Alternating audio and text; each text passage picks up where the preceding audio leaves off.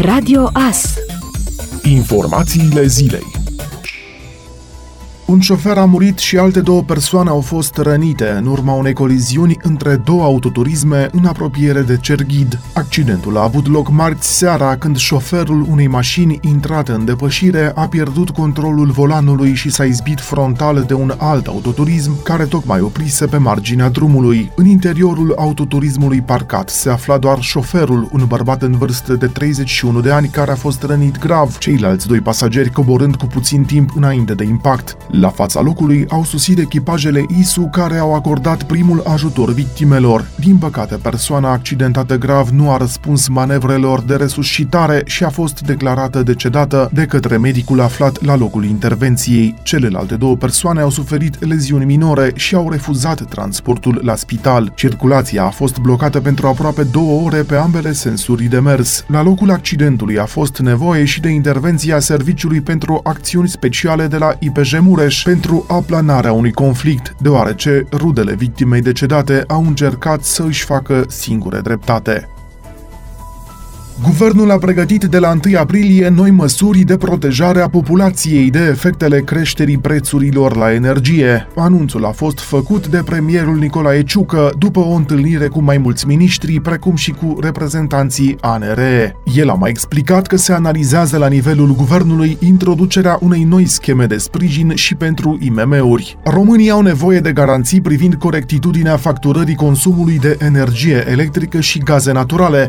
În același timp, timp, spune Nicolae Ciucă, sunt necesare și măsuri de sprijin pentru companii în această perioadă dificilă, generată de creșterea prețurilor la energie. Aceste măsuri vor contribui la creșterea rezilienței economice și la menținerea locurilor de muncă pentru români, pentru garantarea eficienței măsurilor de protecție a cetățenilor, consumatori casnici urmează a fi refăcute facturile care nu au respectat plafoanele reglementate. Până la refacerea calculelor de către furnizori, aceste categorii de facturi nu vor fi purtătoare de penalități.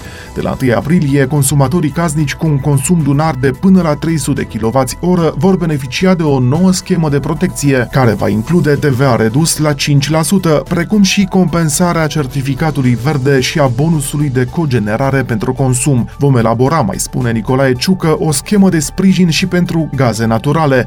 În domeniul sectorului agricol și al industriei alimentare vom lansa măsurile de sprijin la 1 februarie și le vom menține menține active până la data de 1 iulie. Premierul Nicolae Ciucă a mai spus că aceste măsuri vor fi prezentate în prima ședință a coaliției de guvernare.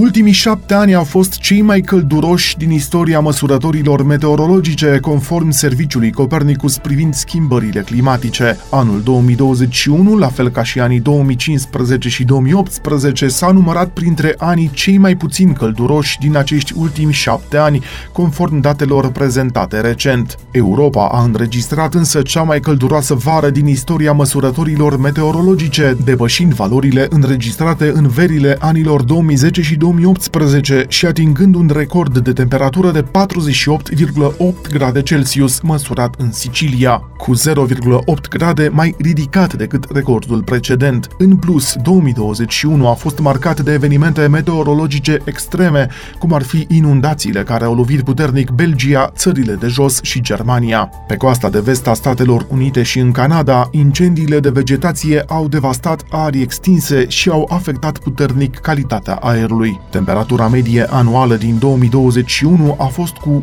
1,1 până la 1,2 grade mai mare decât în perioada preindustrială, conform datelor Copernicus.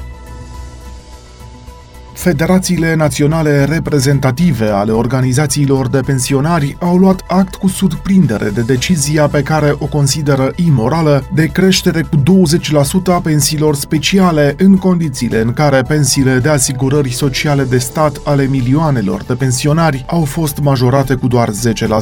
Federația Națională a Pensionarilor, Uniunea Generală a Pensionarilor și Federația Unirea a Pensionarilor consideră că diferența de creștere între cele două procentaje creează un sentiment de umilire a pensionarilor cu pensii bazate pe contributivitate. Reprezentanții pensionarilor îi solicită prim-ministrului să explice public de ce s-a creat această discriminare între cele două categorii de beneficiarii de pensii și să adopte măsuri pentru îndreptarea acestei situații.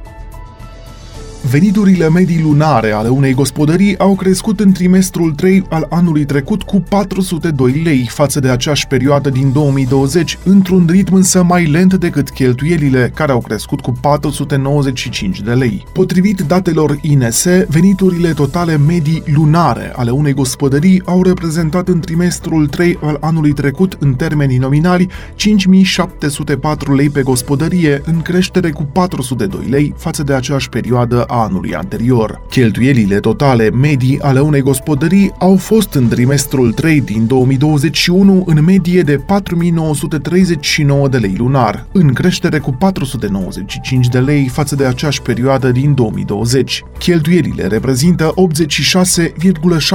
86,6% din nivelul veniturilor totale față de 83,8% în 2020. Din totalul cheltuielilor, ponderea celor de consum a crescut cu 1,4%.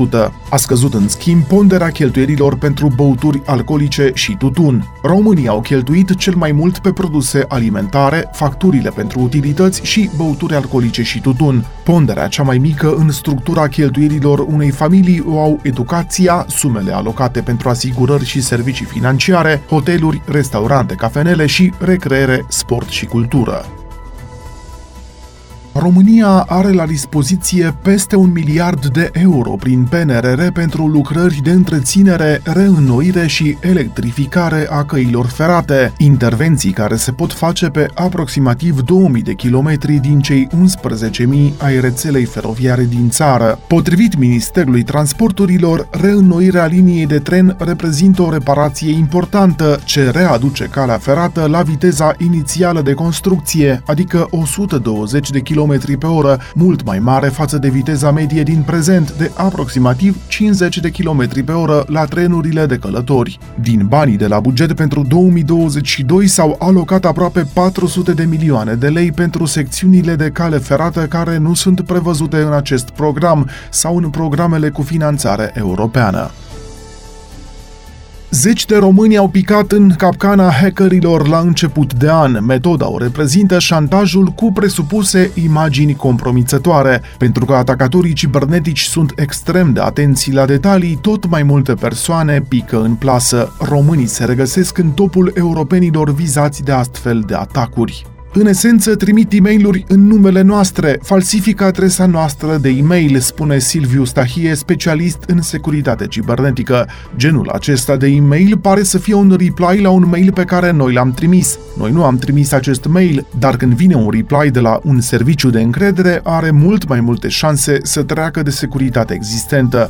În mesaje se spune că s-a folosit camera video a laptopului sau a calculatorului ca să înregistreze imagini compromițătoare, imagini imagini pe care urmează să le trimită hackerii către toate persoanele de contact ale victimei dacă nu se face plata. Nu este o metodă nouă, dar este una pe care infractorii cibernetici au îmbunătățit-o. Noile mesaje sunt mai greu de depistat ca fiind clar o înșelătorie. Înainte existau foarte multe greșeli gramaticale pentru că mesajele erau traduse automat din limba engleză. Acum însă mesajul pare făcut special pentru țara noastră pentru că textul e mai lung, mai explicit și mult mai bine scris. De altfel, românii sunt în top 3 europeni vizați de cele mai multe astfel de atacuri.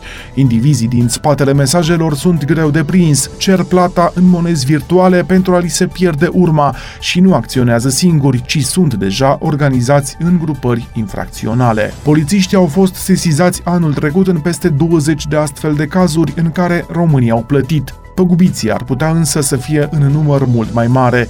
Dacă primiți astfel de mesaje, specialiștii în securitate cibernetică vă recomandă să le marcați ca fiind spam, să le ștergeți și să nu răspundeți în niciun fel acelei adrese de e-mail.